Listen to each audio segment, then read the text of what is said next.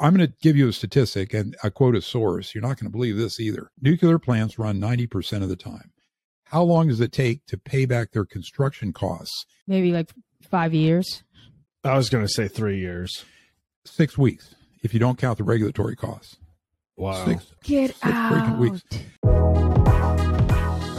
Love and light, everybody, and welcome back to another episode of El Podcast, the greatest virtual happy hour in the world. I am your host, Kai Primo, and I am joined by my fiance, Jesse Wright.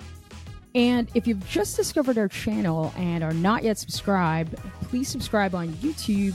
And also you can find us on Spotify, Apple Podcasts, or wherever you get your podcasts from. We will be talking about censorship, which is quite a threat to our freedom of speech, the very First Amendment. To discuss this topic, we brought back Robert Yoho, who retired from the medical profession and now focuses his energy on writing and whistleblowing in the healthcare industry. This comes with a lot of risks, censorship, being canceled.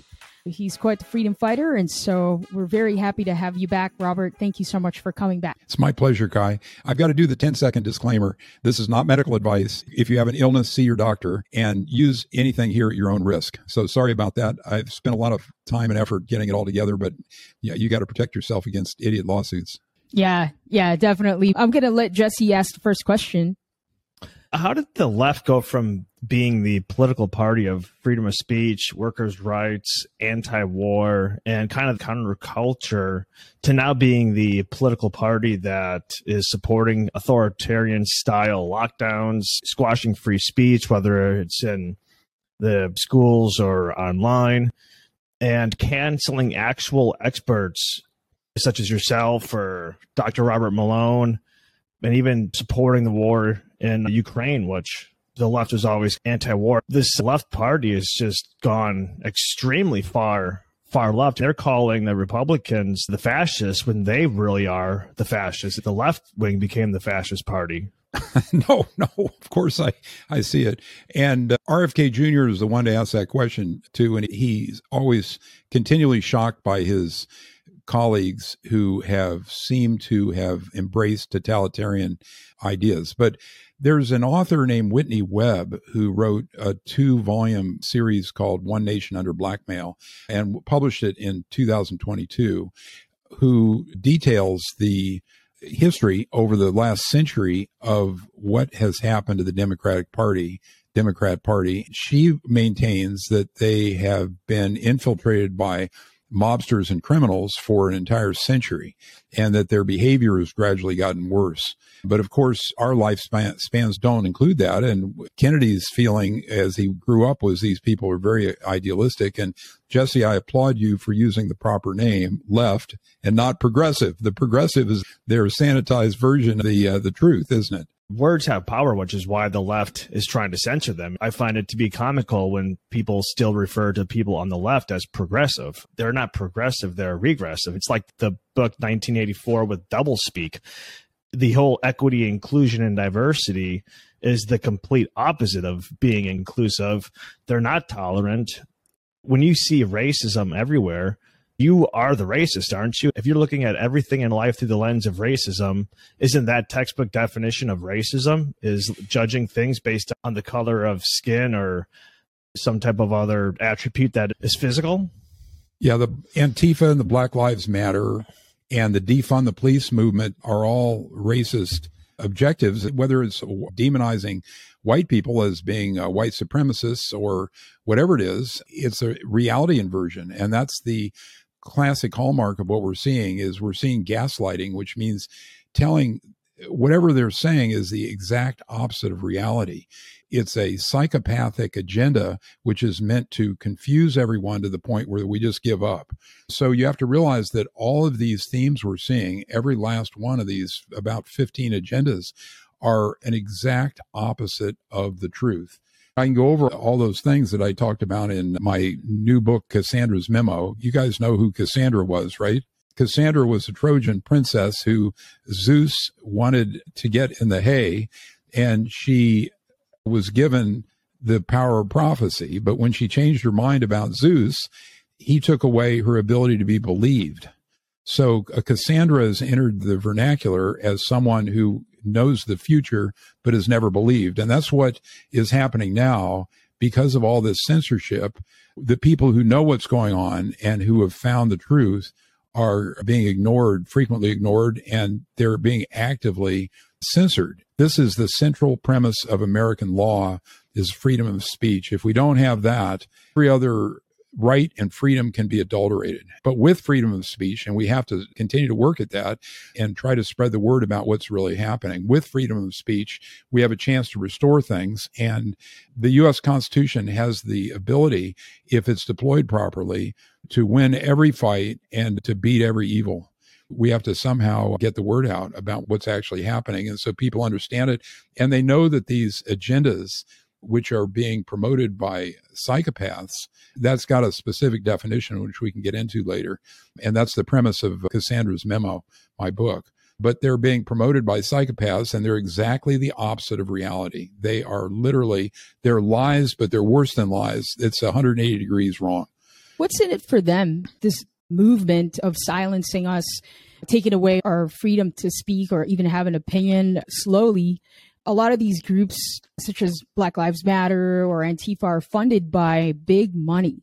George Soros, we might have to bleep out his name because we'll get censored, but he puts in a ton of money into this thing. But what's in it? What's in it for him? It's a great question. The whole thing seems irrational to any objective observer. You can't imagine what destroying the world's economy, what good it would do to a billionaire, because they'll make them less wealthy. Money is not it. These people are, they're flawed humans. They've been designated as sociopaths or psychopaths by the people who know. And what this means is that they don't have a normal operating system of values, and their actual value is in destroying, maiming, and killing other people, occasionally killing other people. They're kind of genetic sadists. They don't do anything productive. They basically steal and bribe and embezzle their way into whatever they're doing. And you wouldn't think that would be adaptive or constructive policy, but it turns out to be the most adaptive. It's stunningly adaptive for people at the top of the current hierarchy, the people at the top of corporations. And this is acknowledged by the experts. And they're basically scum of the earth. Now, the answer to your question is their agenda is not monetary. Their agenda is to damage everyone else around them, and they find satisfaction in that. Now, this just sounds like it's just too unbelievable to be true. But when you look at all these different agendas that are being promoted now, from the vaccine to the manufacture of the COVID virus, to the transgender movement, to stealing our money with money printing, which is destined to bring down our economy, and many other agendas, they're psychopathic in origin. They don't make any sense in terms of economics. In short run, they may make some money. Obviously, the COVID vaccine is the most profitable product in history, not just medication in history. I don't want to quote a figure, but it's between $50 and $100 billion in 1 year they made on that thing. And there are virtually no marketing costs because they've got the government's co-opted to do this. We have a network of psychopaths in the world today. And you mentioned Soros. We know Gates. His stated agenda is population control. Well, this is yesterday's problem. Population is not an issue now. We know the trends and the demographics of our current population. And in fact, the developed countries, they're not at replacement reproduction to keep their populations going, despite the better reproduction in the third world is destined to increase for another decade or two and then decline. We know the numbers. It doesn't make any sense, but in psychopath terms, it makes sense. And they're reusing some words that were used by the Nazis, who were psychopaths and who we dissected under a forensic microscope at Nuremberg, such as useless eaters. If we keep going down this path and we're completely divided, there are a lot of people now that just don't make sense, and they're trying to control the other side. Like, you can't say this, you can't do this, and we won't hire you because you're white. Then you have the homelessness, the drug epidemic. The streets are now looking more and more like Gotham. Isn't that going to affect them too? We're going to see a lot more Los Angeles and Seattle and a lot of these liberal cities. That's going to kind of spread across the nation. And then you can't speak out more and more of your rights. Doesn't that affect them eventually as well? Well, Kai, I think, first of all, I wouldn't predict the future if I were you. I don't think Los Angeles is quite as bad as you think it is. Maybe you think it's like the Escape from Alcatraz movie or something like that. But it's not quite that bad. Things are contained. Things are still working. And we have a chance to defeat these agendas. But they're completely irrational. They're not based on making money or improving things or doing good in the world. These people are psychopaths, and they basically have a faulty operating system. They're probably a 1% of the population. So you know some psychopaths. I know some psychopaths. I know some partial psychopaths. I've run into these people. For example, in the New York housing market, there's an entity called co-ops, and they are legal arrangements between people in condos, which are different than anywhere else in the country. And the co-ops, when one of those things gets sold, if they let a billionaire into the mix, the billionaire will intimidate the rest of them with lawsuits frequently. You know, the psychopathy or psychopathic behavior in billionaires is higher than it is in ordinary people because they had to do something to get to where they are. There are psychopathic behaviors all around. I met a physician who I learned later had sued everyone, 360 degrees surrounding him. He had suits against his patients, occasionally won. He just enjoyed the process. He must have had family money because it wasn't a profitable activity. He sued contractors. They sued him. He sued tenants. They sued him. I mean, it's just insane. The use of the legal system for this stuff is behavior that we would regard as being very abnormal. I totally see what you're saying. And apologies if I kind of was like all doom and gloom. I was seeing a lot of YouTube videos that, of Skid Row and stuff like that lately. But it is very dystopian now. Things don't look good. Every part of our constitutional amendments have been damaged except for the second. Now, there seems to be strong defense of the second, which is the right to bear arms. And that is an ultimate defense against an aggressive government, which, God forbid, we'd ever have to do that. Right now, it's essentially a very important defense against street crime, which is increasing in these Democrat-led cities.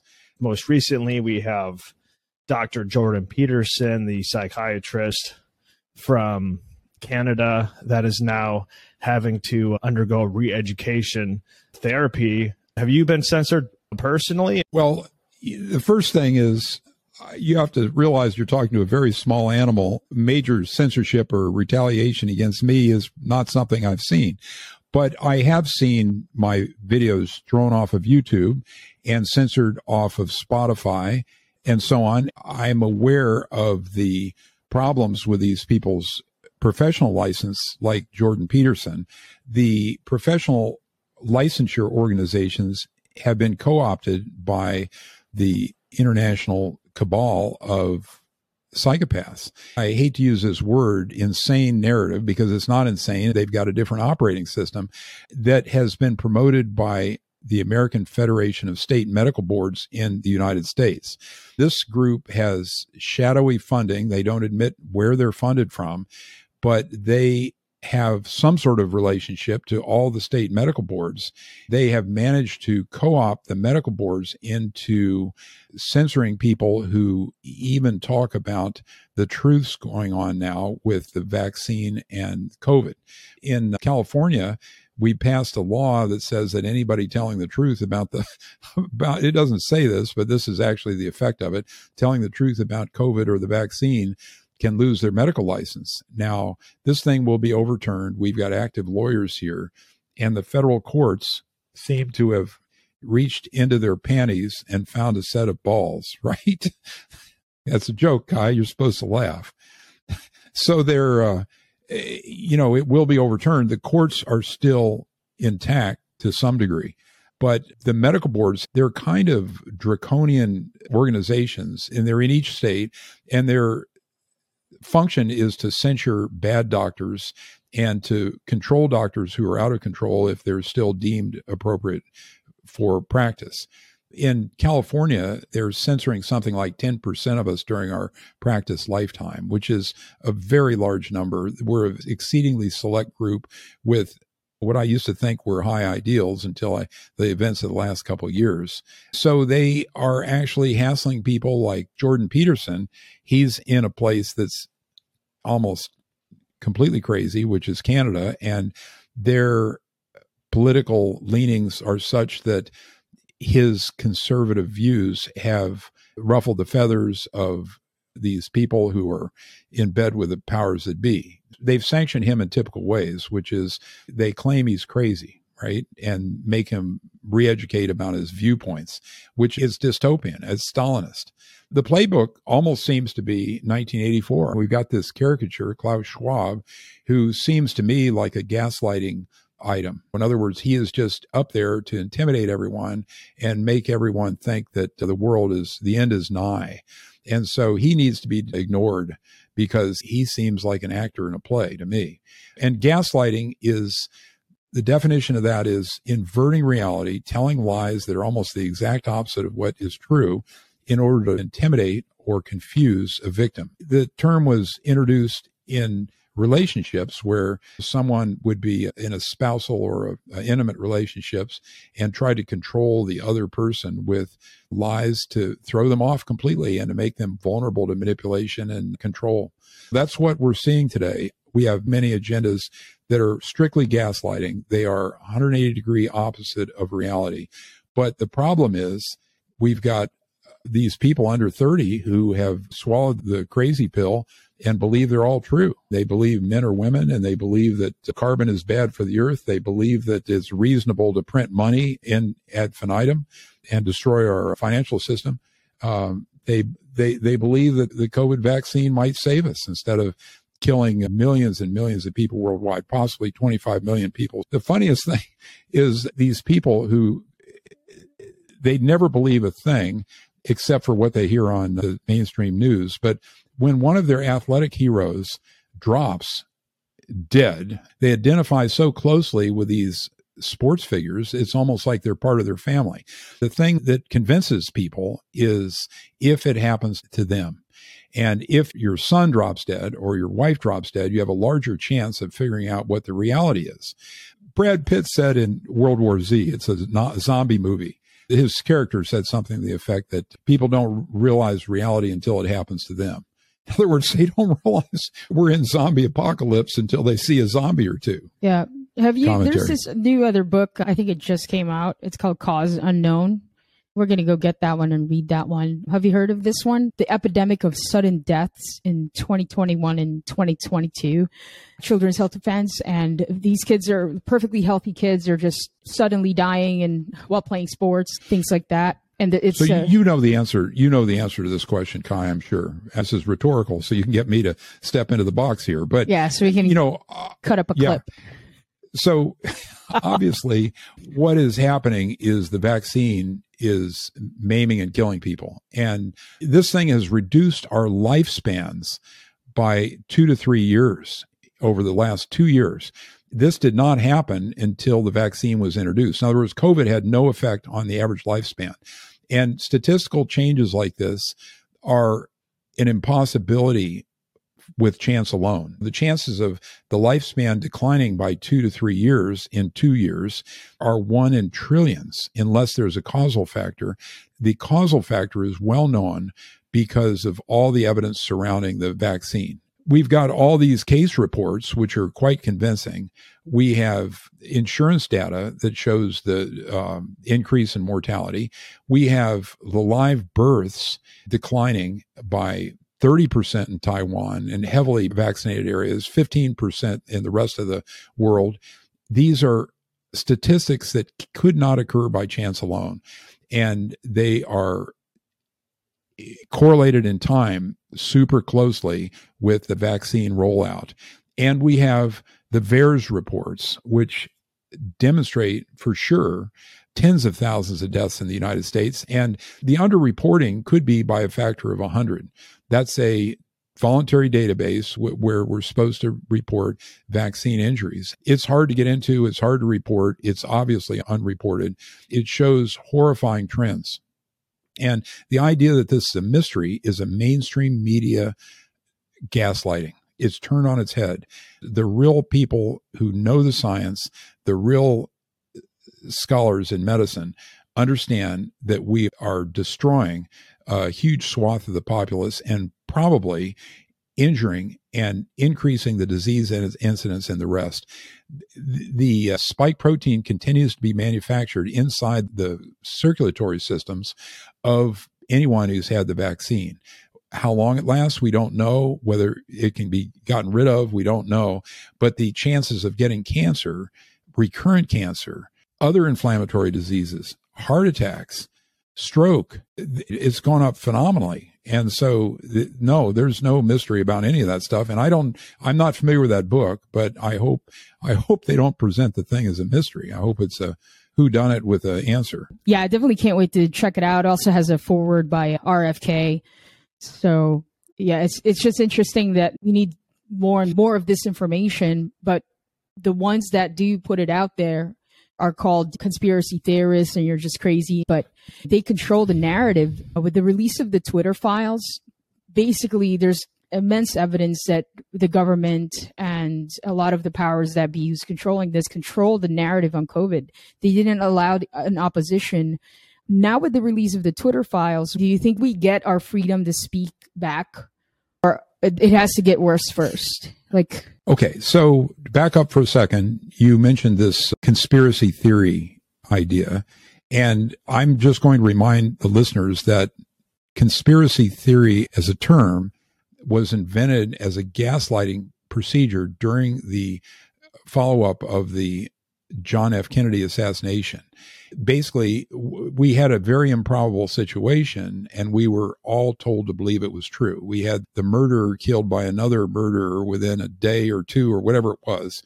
Eventually, we saw films that completely disproved the government's theory, the Warren Commission, which was supposed to... Anyway, so if you still believe that JFK was killed by a lone assassin, you believe in the Easter Bunny. If you believe that the CIA didn't do it, I don't know what to tell you. That's RFK Jr.'s belief. And he's probably the worldwide foremost expert on this because he lived through it. And it's been the central focus of his life, trying to figure that stuff out. So do I think things are going to get worse before they get better? And do I think the Twitter files are end of the censorship? Well, my best wild guess about it, and I have no inside information, is that Musk has decided to do the right thing, and he has a genuine appreciation for our system. He is definitely a rogue agent as far as his handlers go. There have been people who have presented the idea that he's another form of gaslighting, but I would prefer to have Twitter the way it is than the way it was. It does seem like there are some cracks in the dam. Have you guys heard of the limited hangout idea? This is something that was developed. I laugh just because it's dark. It's like when people died in the emergency room, when I worked there, we would all sit around and laugh weekly about it because felt like we failed and we had to make some jokes. But the limited hangout idea, it was something that Ehrlichman and Nixon's other lieutenant told to Nixon as an idea, and it was recorded, and this thing got out into the vernacular. The concept was they would feed parts of the story out, but either lie or conceal other parts of the story, lie about or conceal other parts of the story. So that's a limited hangout. So it's possible that Musk is a form of limited hangout. He's controlled because of his history and got his money based on tax structures and so on and so forth. But I don't quite believe that. The whole system and the whole scene seems too dynamic to me to be controlled, all controlled opposition or all this or all that. There are an awful lot of people who seem to be CIA operatives who are spreading nonsense. You heard about the whole QAnon thing, right? You never heard of QAnon? Well, QAnon was a system of absurdities that were spread to kind of excite the conservative base, or maybe the fringe conservative base.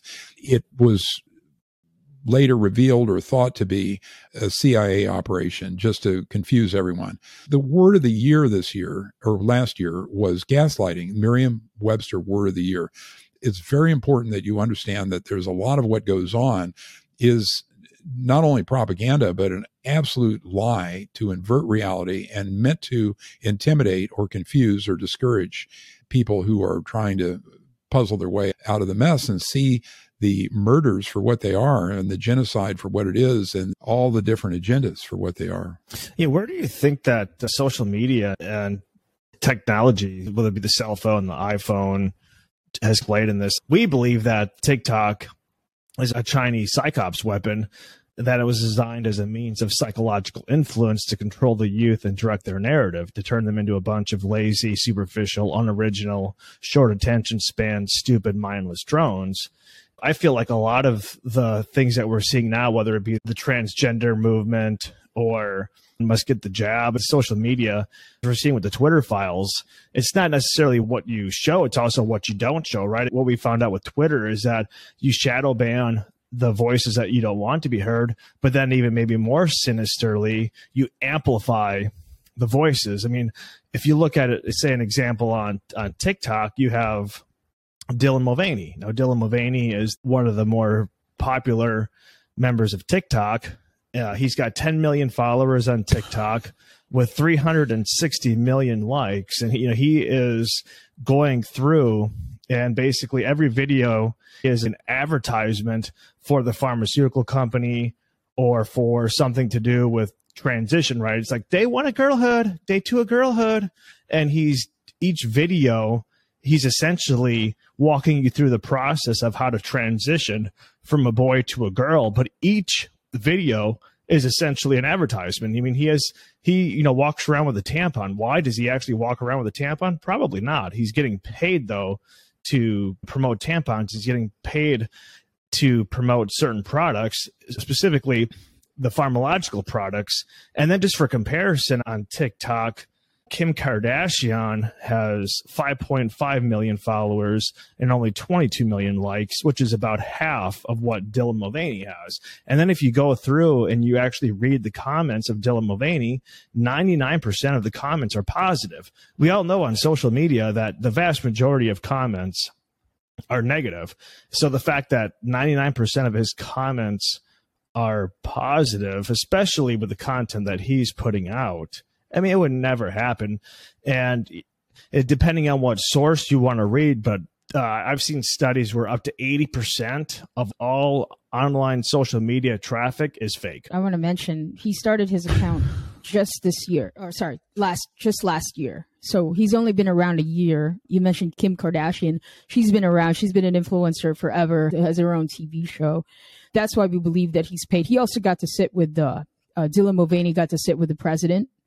Right? Like, who gets to sit with the president? And so definitely he's an actor plant, and he talks like a little kid, which means that his content targets young kids to transition. He vlogs about his transition, and then, oh, I'm taking this hormone, taking this, I'm about to go get surgery with a doctor in LA, I'm about to do this.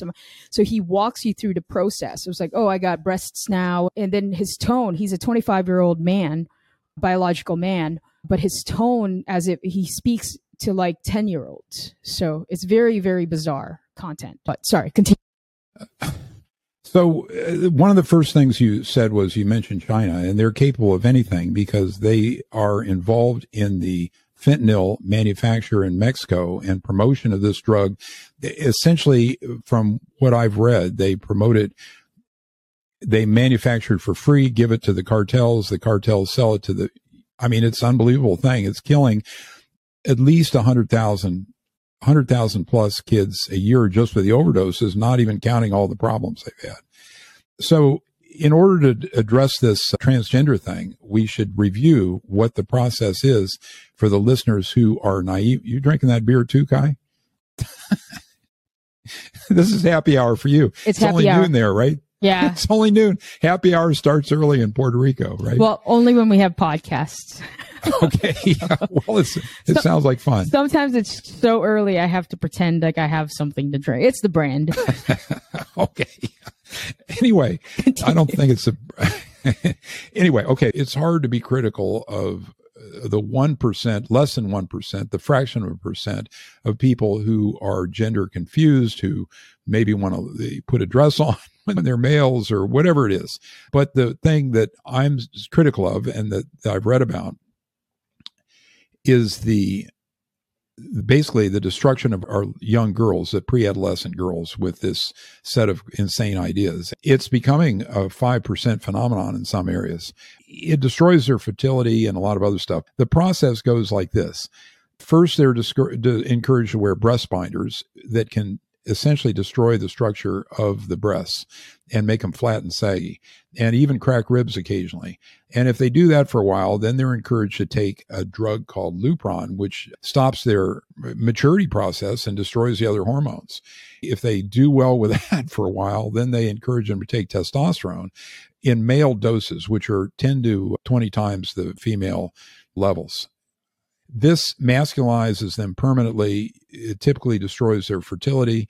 Between those two drugs, it destroys their ability to have orgasms frequently.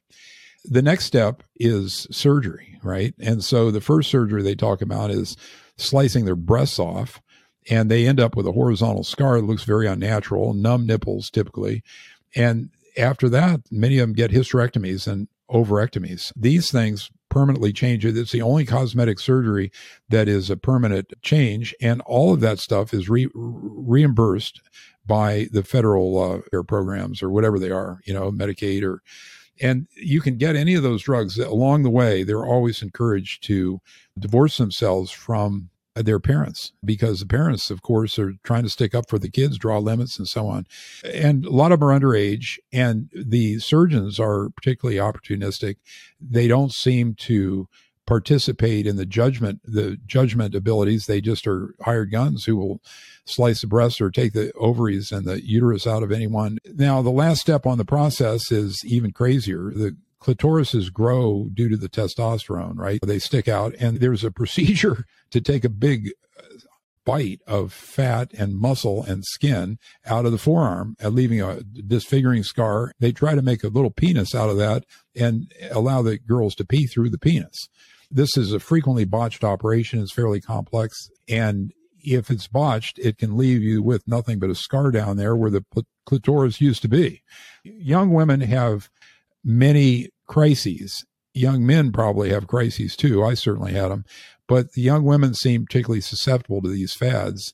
And this represents a hysteria that almost seems related to the Salem witches or the McMartin false identity cases. Some people say this is just a part of late stage capitalism, or kind of like the whole Universe 25 of the mice study in the 1960s, where they created that utopian world for the mice, and it kind of seems what we have now. Do you think this is all part of late-stage capitalism?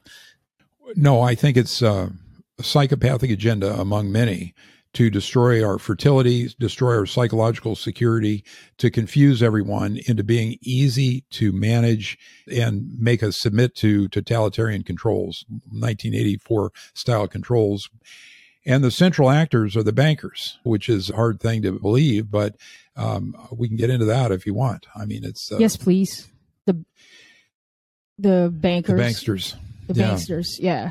So you guys probably are aware that the Fed, which is our monetary agency in the United States, and the worldwide one, the Bank for International Settlements, that those things are privately owned. They're not ours. They operate on a profit motive. They essentially loan the national debts to governments, which makes them exceedingly powerful, more powerful now than the political leaders. And these bankers have gone completely bonkers. You know, there are two huge families, hugely wealthy families, the Rockefellers and the Rothschilds, who own possibly majority shares of the entire planet's monetary system in these terms. Now, what they do is they impoverish countries with their interest that they're charged on the debt, right? That puts them in the power seat. They have continuously inflated the currencies for hundreds of years. And whether a group has been in control of it, one group for hundreds of years, we don't know, but certainly we can trace these people back 100 years. And they basically destroy the currency, and they know from all evidence that we're in an end game phase with this current currency, the US dollar, which has inflated and is worth 1% or 2% of what it was 75 or 100 years ago. It may even be worse than that. Any of the listeners can look up on the internet and see dollar inflation. They can see these curves that are approaching zero. But the system still works. These guys have thrown trillions of dollars worth of debt onto the system with their control of the Democratic Party and the leadership in the United States and the White House. And they've sold this idea that infinite debt is reasonable. And while it gives you a short-term buzz, like a heroin injection, ultimately it destroys the money. And money that doesn't work is the ultimate Tower of Babel, which is a biblical legend. And I'm not much of a biblical scholar, but it's a biblical legend where God made the communication possible because he made everybody speak different languages. Our communication between each other economically is based on the dollar. If the dollar is destroyed, something will have to step into that void. It looks like they're pushing the digital currencies that will enable them to control spending and control actually anything. Because if you only have digital currency and you do something wrong, they can turn it off. Now, just to give you an idea of how graphic these psychopaths are, the Bank for International Settlements, and everyone should look this up right now. Just search for Bank for International Settlements image, and you'll see that this building is shaped in the form of a giant boot. And the boot is a reference to Orwell's 1984, and the quote is something like, "Imagine the face of humanity being stamped with a giant boot forever." So this is the kind of sense of humor these people have. They knew what they're doing. They know what they're doing all along. It's an open attack on everyone else and an open attempt to run our whole world from the banker's chair. Yeah, I just Googled that building. It does look like a boot. We don't refer to Google on this show, Kai. We only refer to search for. Okay, my bad. I'll take it back. Okay, I just searched for that image, and yeah, it does look like a boot. This is a sick sense of humor, and this flies by everybody's noses. Like, nobody noticed. I didn't even know this. It's a sadistic personality trait. Gaslighting and conspiracy are these people's central trademarks. That continue. Wow. If you want to identify a psychopath, if you think you may have a psychopath in your circle, the easiest way to look at them and see what they are is to realize that almost everything they say is a lie. And they are either something meant to trouble you with a question of whether they're telling the truth or not. There's a thing called a psychopath test, and I can read off the attributes in this test. But the theories are, and I read all this psychopath literature. I had read all these layman's books before, and the titles of these books tell the story. Snakes in Suits, Without Conscience, The Mask of Sanity. The big one was published in 1941, and I got through most of that by this Polish academic. But I'll read off Robert Hare's psychopath test if you want to hear the. So here, glibness, superficial charm, grandiose sense of self-worth, pathological lying, and that's the trademark, conning or manipulation, lack of remorse or guilt, shallow affect, which means callous lack of empathy, failure to accept responsibility for actions, need for stimulation, proneness to boredom, parasitic lifestyle, poor behavioral controls, promiscuous sexual behavior, lack of realistic long-term goals, impulsivity, irresponsibility, criminal versatility, many short-term marital relationships. How would you say that differs from narcissism? How does a psychopath differ from a narcissist? Good question. So these labels, such as narcissist and so on, they have been developed in large measure as a treatment guide to pass out drugs, right? And this DSM-3, DSM-4, whatever they are, it's a Bible of the psychiatrists, which has been largely developed by psychiatrists in the pay of industry. It changes every few years based on a vote of these American Psychiatric Association members, the narcissists have been typically regarded as a problem that many professionals have. And the narcissism is almost a productive quality that you need to have in order to function. So you have to think you're important, or you have to think that the narcissistic personality disorder is one of the NPD. That's one of the buzzwords. And a lot of shrinks will label their victims with that kind of a label. People change and grow, and I think narcissism is more common in younger people. Worrying about the world and worrying about turning your view outward is more characteristic of as you mature.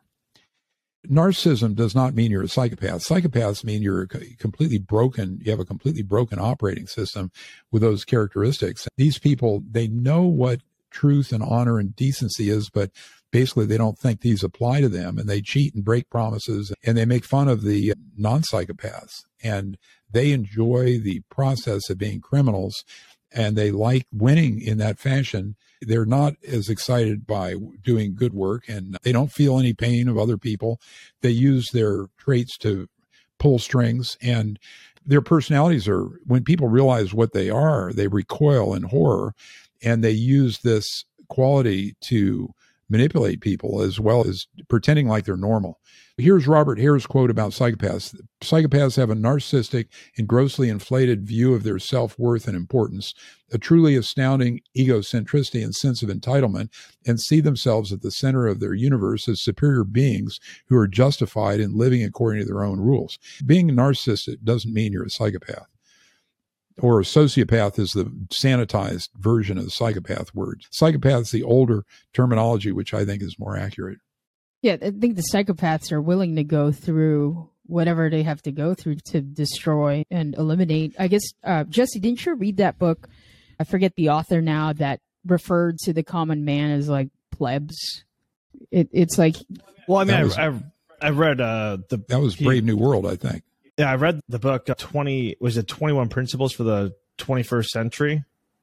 The author is the guy who wrote the book Sapiens, which is a famous book. Oh, that guy. He's also part of the World Economic Forum. Harari. Harari. But he's basically their little poster boy. Yeah, he's their poster boy. And, you know, it's kind of funny because Kai was like, I think he's actually exposing their agenda when I was kind of giving her the Cliff Notes version. But it's like, no, he's not. He believes this stuff. It's a partial hangout. Yeah. His basic thing is that he refers to the working class people as the useless class. He says that in earlier days that the elites, they needed the working class people. They were the ones that were doing all the dirty work, the grunt work, and they were therefore the customers as well.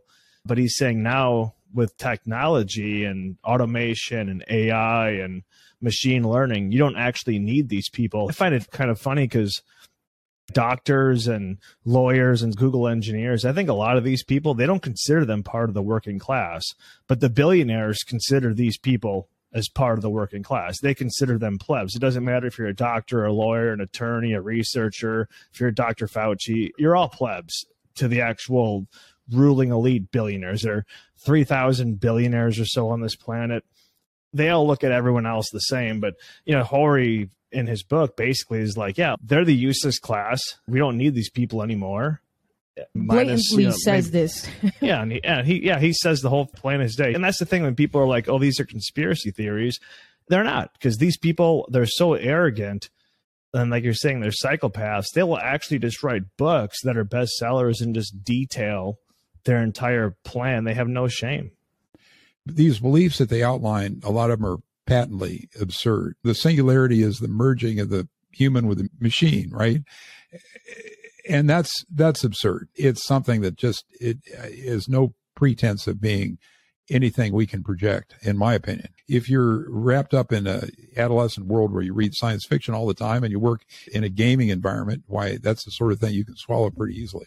One of the fascinating things that some of these guys believe in is freezing their own heads. Have you heard of this story?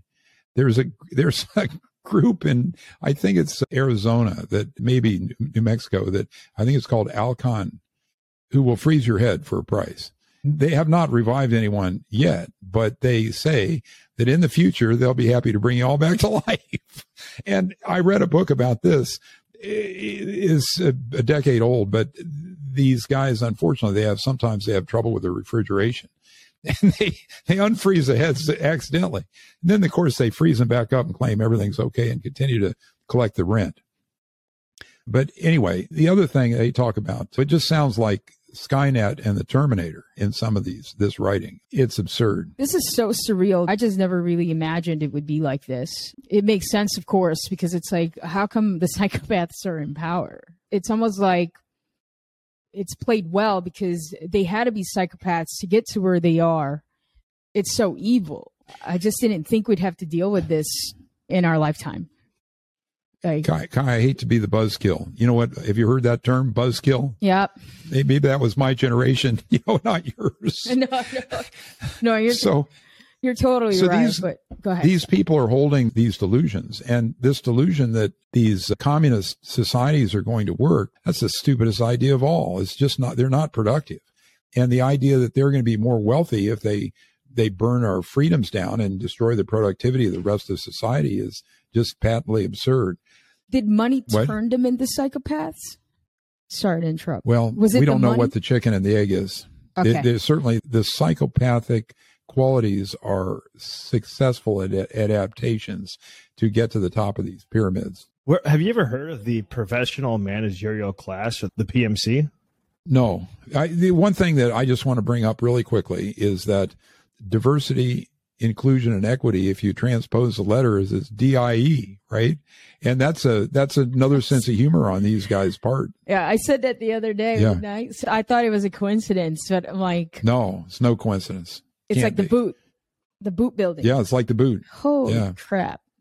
I mean, was the original Rockefeller or the Vanderbilts, they were ruthless entrepreneurs back in the day, and they built this country, the railroads and infrastructure and things like that. Were they original psychopaths, or did that kind of come later? The Rothschilds and the Rockefellers. I wasn't alive back then, and I have no clue. The history is pretty apparent. There is evidence that our current medical structure was constructed by Rockefeller grants and Rockefeller in order to control the doctors. The agenda now is obvious. They basically want to destroy our productivity and our sense of self, which contributes to the productivity, our freedoms, which is the keystone of the productivity. We know they're psychopaths, not because we've given them a test, but we know from their behavior, and these agendas are all psychopathic agendas. Every single one is irrational, counterproductive.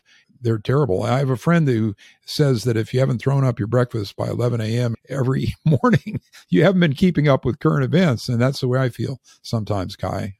I hate to be the black pill here. Yeah.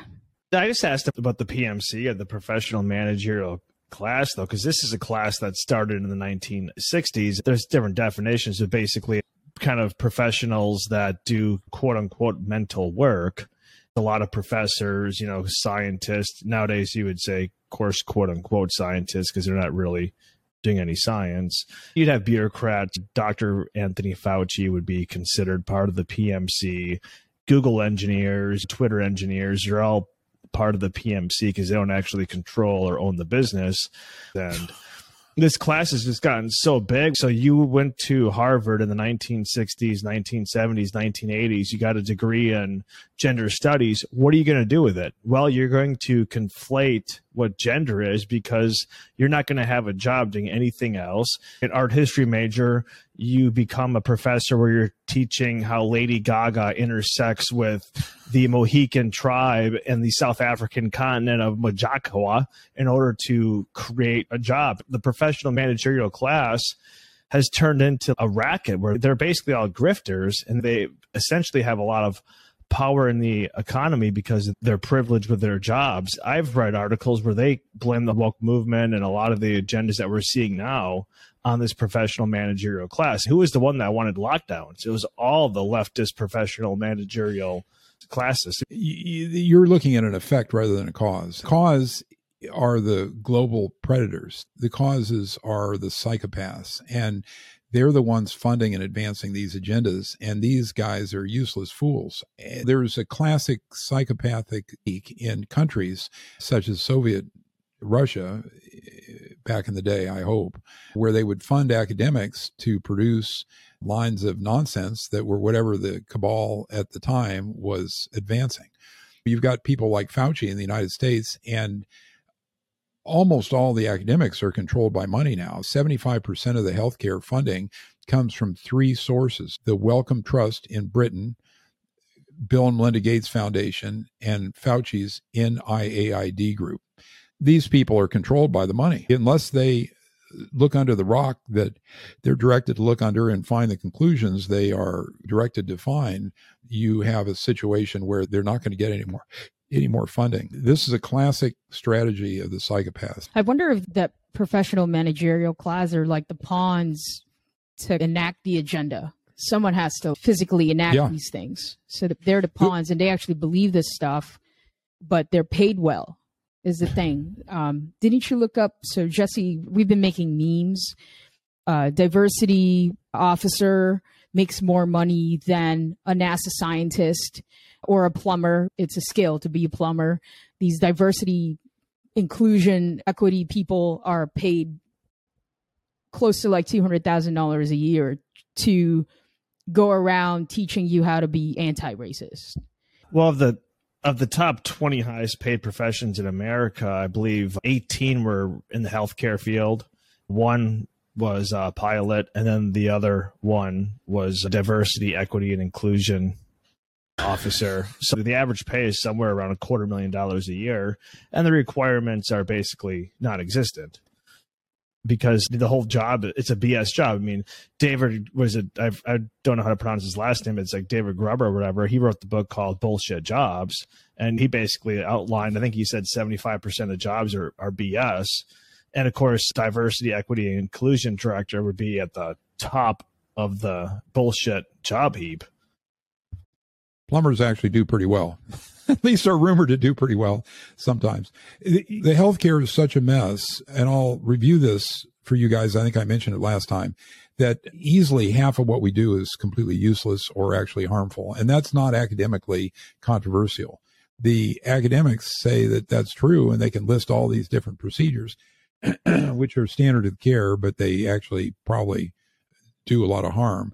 Our entire psychiatric formulary, the drugs used for psych, in my opinion, do far more harm than good. The reason why I take this position is Robert Whitaker's work. And what he found was the third world has better outcomes for psychiatric conditions than the United States because they don't have those drugs, right? They have better long-term outcomes. We should get rid of half of it. It's hard to get rid of it, though. It's so entrenched in our profit making. It's $4 trillion expenditures in the United States a year. It should be $2 trillion. We should just cut it all down. I'm just ashamed of the whole thing. The doctors are complicit.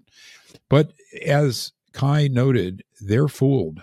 I'm close to someone who's a country leader, and I thought he was either bribed or threatened, but I learned after I sat him down and did a little biopsy on what he was thinking for about 2 hours that he was fooled. He believed the narrative. And I guess his problem is that he's got 3 TVs on all the time. They're tuned to 3 different news networks. Emerson, I think, was the one who said that a man becomes what he thinks about most of the time. And that's definitely true. If you talk to these people, what you get is you get gaslighting sound bites that they learn from their sources in mainstream media. And they're all saying the same thing.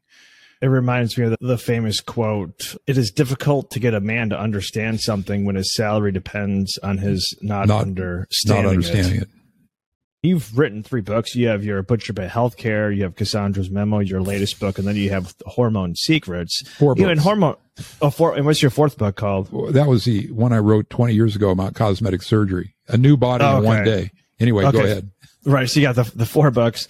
I've read 3 of them, so my apologies. I did not read your original book, but last time we had you on and in your book, you kind of allude to how I think Alzheimer's, at least, you know, when it comes to women, you think is simply a matter of taking hormone supplements and that hormones, there's not a whole lot of profit in them because they're not really proprietary because the body manufactures it itself. When it comes to a lot of conditions that people suffer from, whether it be diabetes, whether it be Alzheimer's or some type of dementia, high blood pressure, what are things that the average person is able to do where they don't have to go to the doctor? Or at least if they go to the doctor, maybe they're taking a generic or some type of more affordable preventative medication. People should be focusing on the preventative side of things. You never even get to the point where you have to try to reverse some type of illness. Okay, now that's a lot of issues and very broad stuff, including even the generics. I'll start at the end first. If you want to learn about generics, generics are a complicated story, and I have a full chapter about them in Butchered by Healthcare. It's pretty definitive. I reviewed several sources for that. 90% of our drugs are generics in America because proprietary drugs have been priced out of our affordability. You can get the proprietary drugs on the foreign market and have them sent into the United States. And as far as I can tell, that's a little crime that's being completely ignored. To just review the Alzheimer's thing, and this is going to sound just incredible, there's pretty good evidence that if women take estrogen from the time of their menopause, which is usually around 50, they cut their chances of Alzheimer's disease by at least 75 or 85%. Being knowledgeable about hormone therapy and hormone treatments is important for both men and women. And I think testosterone probably has longevity effects for men. That's a broad claim based on no clear study because you can't take men and women, put them in a box and give them testosterone in one cage and none in the other or estrogen. The evidence is pretty clear for that. Now, as far as how you can live longer and do better, I think the easiest things to do are to eliminate toxins. So we've got things that are you can easily affect. And first among these is something that kills or is related to the deaths of about 1 in 5 people in America, and that's smoking. So you're going to try to avoid smoking at all costs. And I can't say I'm completely innocent of that. Learn about your diets. Don't eat anything that you can't identify or that comes out of a foil package, and you'll be better off. The current theories about diet, we've swung a pendulum towards eating more animal products, including animal fats. The seed oils are now getting implicated in all kinds of inflammatory diseases, which is what has increased. Heart disease and cancer are the big killers. Crisco was invented as one of these first seed oils, and it was widely promoted since 1911 when it was invented. You have to stay away from these fats, and this means can't eat out.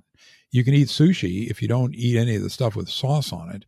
If you just eat sashimi and rice, you're fine. These seed oils are universal in salad dressings and so on. Type 2 diabetics, they can pretty much throw away their medications and they lose weight steadily, and they do very well on pure protein diet, particularly beef. The chicken and the hogs, they have less of an ability to cope with the seed oils, which are universally fed to livestock in the United States. So beef is probably safer. That's a summary of risks that are easily modifiable. As far as who do you go to, there's probably as much fraud in the alternative space or more than there is in standard medicine. So always regard your healthcare provider with skepticism. If they don't seem to be doing the job, fire them quickly, just like lawyers. Sorry, Kai, go ahead. That's okay. So I know someone who got diabetes later on in life after 40s. And then that was just type 2 diabetes. And now she's on insulin. And this is not medical advice. Insulin, it's not medical advice. This insulin is an irrational thing for type 2 diabetes because what it does is it controls a number, your blood sugar, rather than having any predictive effect on your health, right?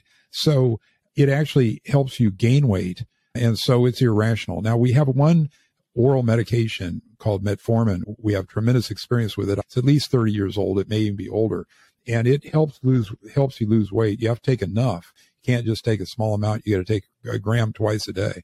And the problem with it is they get diarrhea and they get stomach cramping and stuff like that. So if you tolerate it, that usually helps. But the real solution for type 2 diabetes for many people are these all beef diets, beef, eggs, and cheese. And if you can stand the constipation, and I couldn't, I tried it for months, it might produce a better health. If your listeners subscribe to my Substack, robertyoho.substack.com, I've got an article coming out about all these issues. We started eating more meat and cutting out carbs. What we do is we cook it in a slow cooker. It cooks for like 12 hours. I used to have, like what you said, more constipation when I ate meat, so I wouldn't eat it. But now that we found this other way to cook the meat, we cook it in a slow cooker so it softens. And I found that my bowel movements are more regular now with just doing the meat. And by the way, I used to be a vegetarian, vegan. I bought into I drank the vegetarian Kool-Aid because I thought it was cruelty to animals and the environment. After I went Rip Van Winkle and woke up from that crap, I started eating meat, and it seems like I found that if you cook it well enough, it works. It's working well so far. It's a great tip. I'll try that. Yeah. And then you don't even have to think about it anymore because you just toss it in there, put salt and pepper, put a ribeye in there or a chuck, and 10 hours later, you've got a really perfectly good steak. Cheaper cuts, I'm sure, are nice too. Yeah, cheaper cuts. You can buy cheaper cuts. Yeah. Oh, yeah. It's even cheaper cuts, you wouldn't even think it was a cheap cut because it tastes so good. It's so tender, flavorful because it's been there for like 10 hours. We've been finding that we're losing a little more weight now from doing that. We still eat carbohydrates, of course, but try to really minimize it.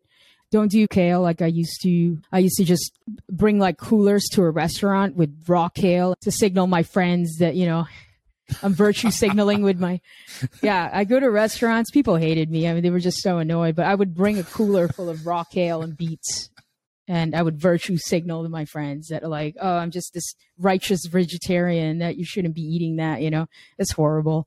It sucks being Rip Van Winkle, man, because I feel like an idiot. I want to go back to the Jordan Peterson. So let's assume, and it's not assume, but let's say you were in his shoes. What would you do? If your license is at risk or your livelihood, what will you do at that case? And you have to now do this social media training. Yeah. Well, there's two considerations. One, does he need the money? And I don't think he does. I think he's making his money on the other stuff. And the second is, would losing this PhD license or whatever it is, the counseling license, impact his credibility? I don't know the answer to that one. He must think it's worth doing. They went after Mercola's license, and Mercola fought him and beat him. You can beat these licensure boards, but it's not cheap. And I think Peterson probably has enough money to pay the lawyers and to figure it out. But it's always an aggravation. I resigned my medical license in the middle of some problems and litigation. A friend of mine told me, a well-known cosmetic surgeon said, if you do this work, expect trouble. You know, so of course, all of us have trouble. There seems to be about one fatality per career in cosmetic surgery. They're rare, but of course I had mine, and I unfortunately had another guy operate my facility, and he had his there too within 4 months. You're never consider yourself completely blameless, and you always get sued. That was essentially the story. And the medical boards, they try to dance on your chest as much as possible. They're a money-making operation. They have a budget in California, $60 million a year to censure doctors. They make all of it from doctors with this dues thing that they do. So I had a chance to either quit and not bother with them, and I didn't need the money, and I'm not a public figure, at least I wasn't then.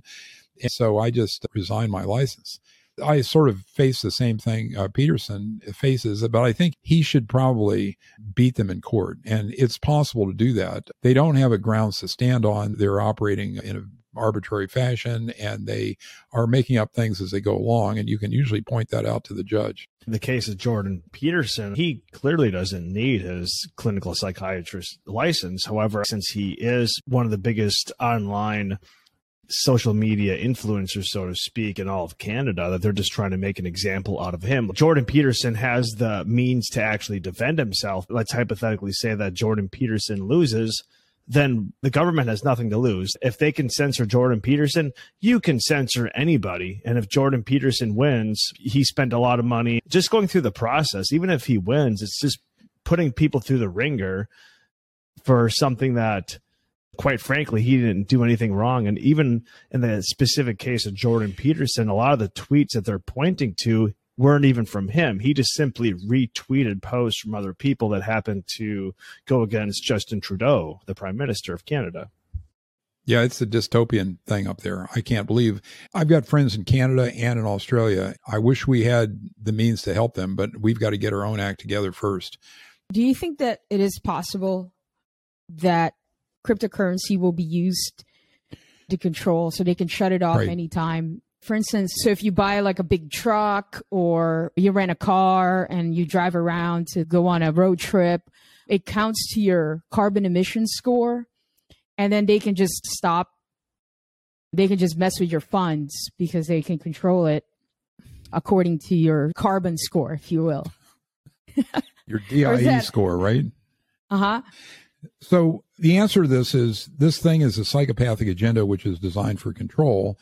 It's not anything that makes any sense rationally. I don't know how they got everybody to think this is all true.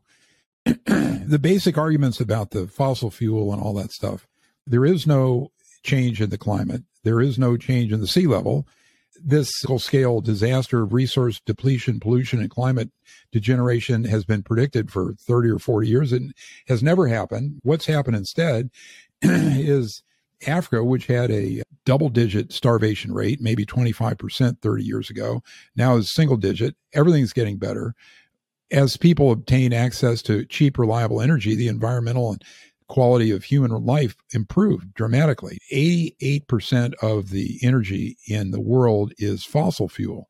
And fortunately, we're never going to run out because we have enough for thousands of years. There is no peak oil. That's just nonsensical too. We have this phenomenal amount of fuel. It doesn't cause harm. It causes good when it's burned. Increasing the carbon in the atmosphere is helpful because it has a greening effect. And we can even see this in the very, very minimal amount of, now this is theoretical, but the NASA photographs show some greening since they were first taken to now. There's a little bit of increase in the carbon dioxide in the atmosphere, but it's not a crisis. And mammals have survived through periods of 4 times what they are now. Carbon dioxide has decreased dramatically over the last 175 million years. And this is about the length of time mammals have been on Earth. The solar and wind power, they're costly, they're unscalable, they're unreliable, and a net waste of energy when you count in the production of the machines. The craziest agenda of all is this idea that nuclear energy is somehow related to environmental advantage. They're equating the hazards of bombs with our very safe, very clean nuclear power plants. That we have not put into work a nuclear power plant in the United States since the 1970s.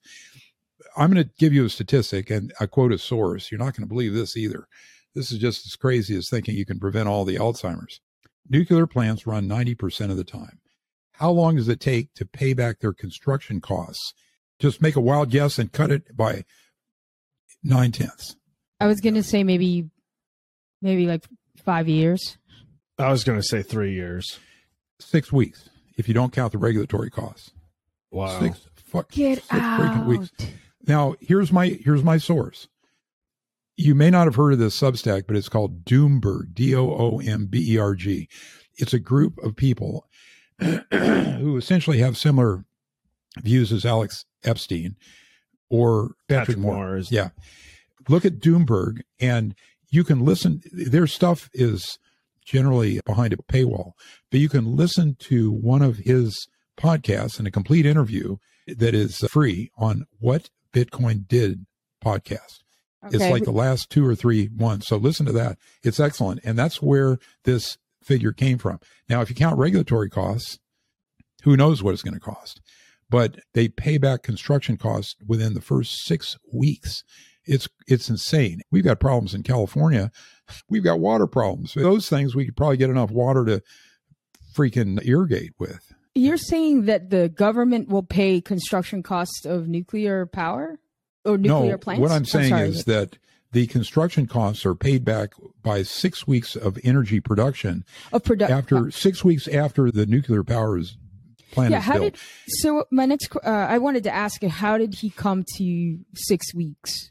I don't have the link for that. And they said they were going to publish it on the What Bitcoin Did website. That's Peter McCormack's. Okay. Peter McCormack. So listen to that. I actually have a question. So I'm sure people know this, or experts know this, about nuclear plants. I also drank the Kool-Aid that nuclear plants were bad, and I was scared of them all the time.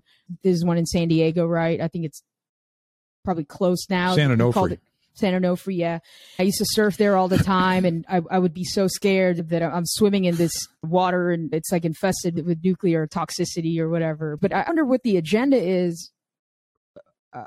What's the agenda of not building nuclear plants? It's a psychopathic agenda. They want to destroy us. That's the story. It's irrational. Yeah. They've managed to convince everyone that they're telling the truth. Even if you believe the carbon stuff, which you don't have to believe that stuff to understand what our path should be. If you believe that we have too much carbon, you can still beat this problem with human ingenuity and these small, scalable, relatively inexpensive nuclear plants. They're being deployed in other areas of the world, which aren't as insane as we are. We've got the lunatics in charge of our asylum.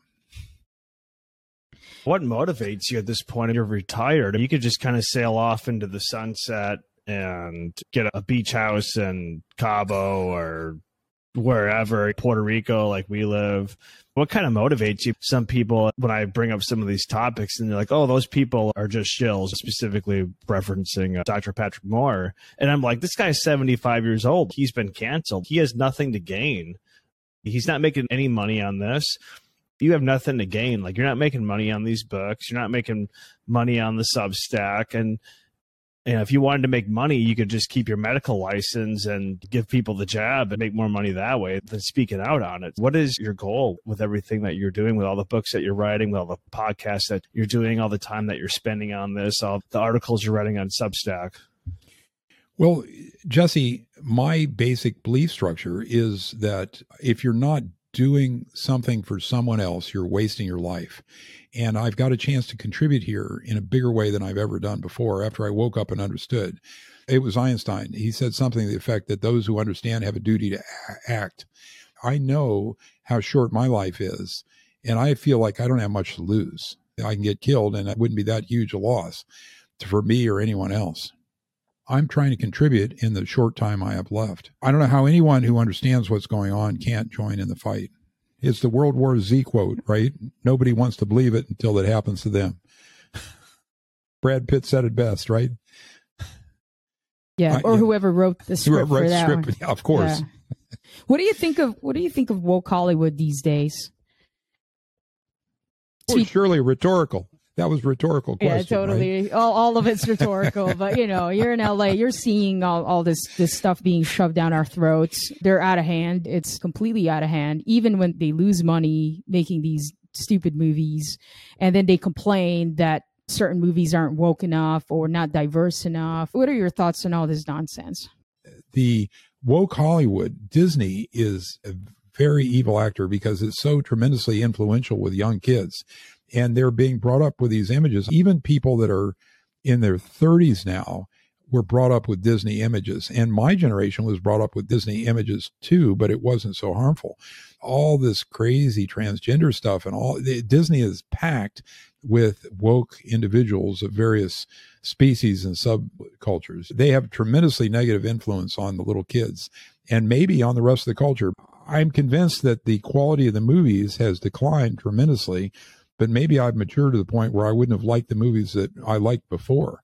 What do we have now? We've got these Netflix movies, which I occasionally watch anyway, and I watch older movies because they don't have the same irritating qualities. It all kind of went downhill at 2000, roughly. But go ahead. Yeah, and we've been doing the same. If we just wanted to wind down, then I think we started watching Family Matters recently, some of these old sitcoms that didn't have to be woke, and everything has to be diverse, even though if it doesn't fit a character, everything is politically correct, quote, i.e. It's not even just Disney, it's all of them. What was that latest movie with the blue aliens? The newest Avatar. Yeah, Avatar. You heard about the there was a new Avatar, and apparently that wasn't woke enough. I saw that movie. Did you? What were your thoughts on it? Well, you know, Avatar was a tremendously influential and innovative movie, and I thought it was beautifully done. I identified with the character. He was a paraplegic because I had injured a foot and I couldn't do a lot of the things that I did before. I fell off a rock climb and permanently injured my left foot and have arthritis in the left foot. So I really liked it. This one was not as good, but it was still interesting, and it didn't seem to have any destructive themes that I could see. The kids saved the day at the end, like a Disney movie. You know, the kids saved the adults. So I recommend it, but not wholeheartedly. Apparently, they said that, yeah, the new Avatar is culturally appropriating indigenous peoples. And oh, my goodness. Yeah, that was the new complaint. Yeah, there's always some complaint. There's always some complaint. Cameron. That Hollywood hates Cameron because he's contemptuous of the whole crew. Remember, he didn't even accept his Academy Awards, I don't think, for the first Avatar. He didn't show up. Yeah, he didn't show up. It's like, okay, I'm not even going to bother to go. It richly deserved Best Picture that year, and they didn't give him that. It's unfortunate because I feel like the kids will grow up hating one another because they're being taught critical race theory. And then they tell all the white kids they're oppressors. And if you're a white male, you're automatically born an oppressor. The kids that are transitioning and they're getting mutilated, and then all of a sudden they have to detransition because they have a plethora of physical damages and health issues later on in life because they've just messed with a perfectly healthy body. So 10, 20 years from now, I don't know what that generation is going to look like. I hope they're going to be really awesome. Depression and anxiety and all kinds of problems. Yeah. But, you know, our hope for the future actually is immigrants. We've got plenty of those. And the ones from Eastern Bloc countries understand what's going on. They're horrified by it all. They may be our leadership later. Some of my friends that are immigrants, Kai was born in the Philippines and moved to the U.S. when she was a teenager. A lot of my friends that are immigrants are actually Republican and were Trump supporters and Trump voters. Our American friends are basically like, oh, you're stupid. You should be voting liberal. Like, liberals, the political group for immigrants. And she's like, why would I vote for liberal policy? That's what we're escaping. Like, we're escaping this far leftist control. Like, why would we want to vote for the exact same thing that we're running from? People in California running from California to Texas and then voting Democrat in Texas after the Democrats ruined the state. Like, why would you vote for the same party? And it's just funny because she's just like, why would you tell me how I'm oppressed? I was the one who, whether it's Venezuela or El Salvador, like, you're telling me who I should vote. Like, you have no clue what actual oppression is. It makes no sense to me. Yeah, it's horrible. I mean, what can you say? We've been sheltered for so long, and I guess if my kids find out that I was right later, after I'm gone, it's not going to do me much good, but I got to try. Robert, we've had you on for almost 2 hours now. And what's kind of some of the things that we didn't hit on that you wanted to talk about, or some type of final thought that we should discuss? We could talk about the vaccines, the childhood vaccines. And if you think the COVID vaccine is bad, then you'd better study the childhood vaccine and wonder if the wool's been pulled over your eyes again. The traditional medical stance was that the vaccines were definitely good and there was no way to challenge them. That's how they've gotten away with never studying these using sugar pill or saline controls ever. They've never been studied.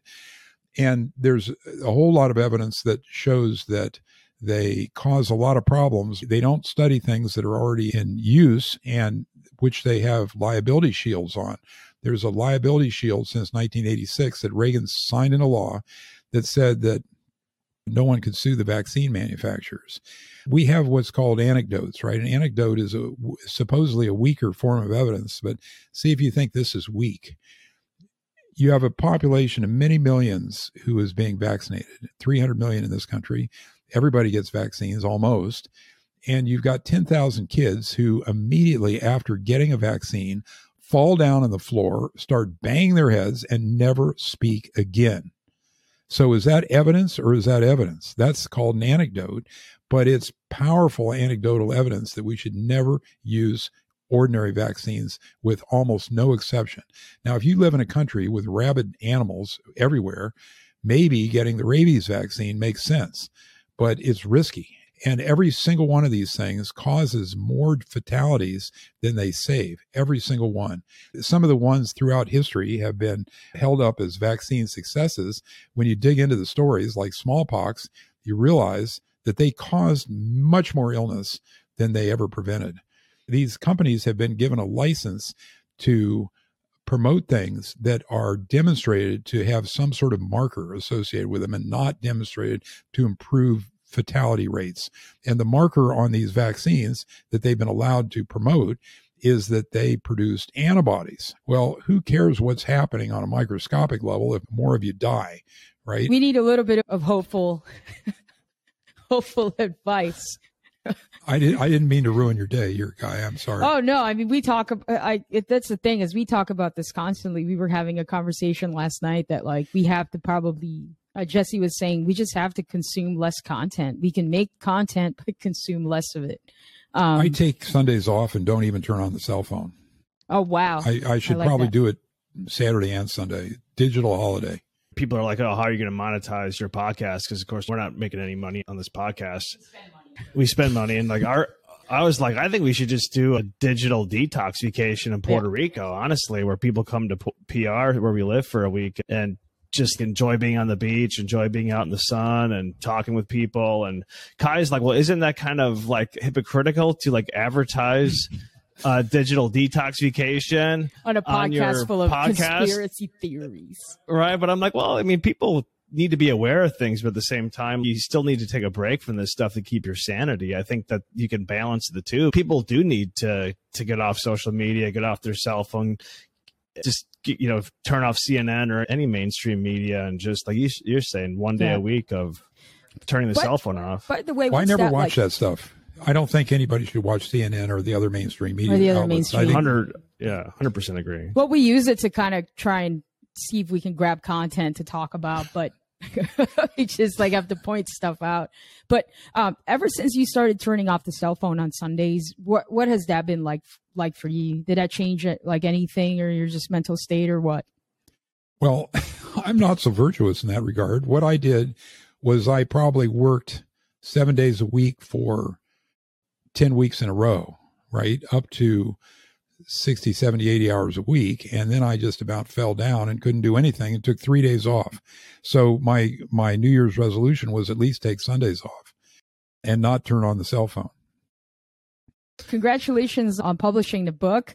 It's on Amazon and we're going to link everything. All the links again to find Robert's work will be linked in the description. You sell the book, not just in Amazon, right? You sell it independent of Amazon? I'm not set up to do that right now. I'd like to set up the audio to sell independently, but Amazon's the biggest platform. The thing that would help me the most is for your listeners to review it. And you don't have to read the whole thing. There are no rules about reviews. Thank you so much. My pleasure. And I really appreciate the opportunity to talk to your people. And that is it for this episode of El Podcast. Once again, if you're new to the channel and if you like the podcast, please consider subscribing on YouTube. You can also find us on Rumble and download the podcast on Spotify and Apple Podcasts. We thank you so humbly for listening to the show. Feel free to comment if there are certain topics that you'd like us to cover or certain authors that you'd like us to invite to the show. And with that, we'll see you on the next episode.